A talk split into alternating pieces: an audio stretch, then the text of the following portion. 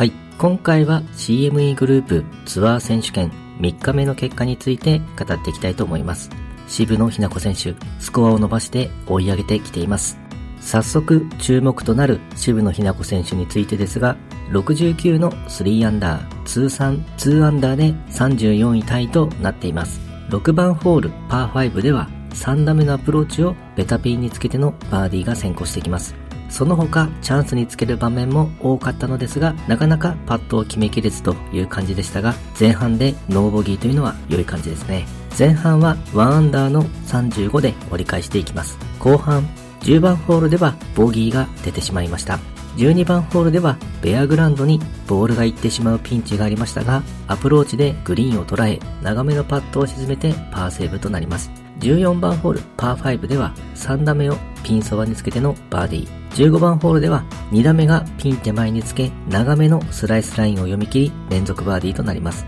17番ホールではパターでアプローチをしてピンに寄せてのバーディー。4バーディー1ボギーというプレー内容となりました。プレーを振り返っては後半ミスしたくないミスをして腹が立ったがその怒りを3つのバーディーに変えられてよかったとコメントをしておりそしてショットは悪くないと思っているので、攻めていけるところは攻めていきたいと意気込みを語っていました。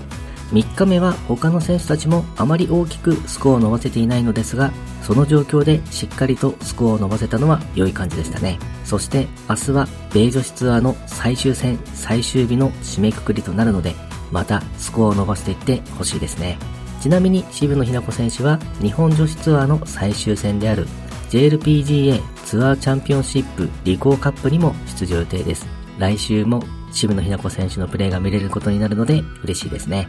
そして畑岡奈紗選手についてですが、71の1アンダー、通算8アンダーで7位タイとなっています。1番ホールでバーディーが先行し、3番ホールでは2打目がピンそばにつけてのバーディー。ただ、6番ホールパー5ではティーショットが右にプッシュアウトして出すだけとなってしまい、3打目は大きくグリーンオーバーするなどでボギーとなってしまいます。前半は1アンダーの35で折り返していきます。後半14番ホールパー5では3打目のアプローチをうまく寄せてバーディー。17番ホールではティーショットが右にプッシュアウトしてしまい、ペナルティーエリアへボギーが出てしまいます。3バーディー、2ボギーというプレー内容となりました。プレーを振り返っては、いいスタートが切れたが、パー5でボギーが出てしまったのがもったいなかったとコメントしていました。そして最終戦最終日となるので悔いなく頑張りたいと意気込みを語っています。ティーショットを曲げてのトラブルが多い印象だったので、そのあたりうまく調整していけると良さそうな感じでしょうか。トップとは7打差あるので、優勝は厳しいかもしれませんが、トップ10圏内はキープしつつ、上位を目指して頑張っていってほしいですね。はい。今回は CME グループツアー選手権3日目の結果について語ってみました。今回もゴルフの話がたくさんできて大満足です。それではまた。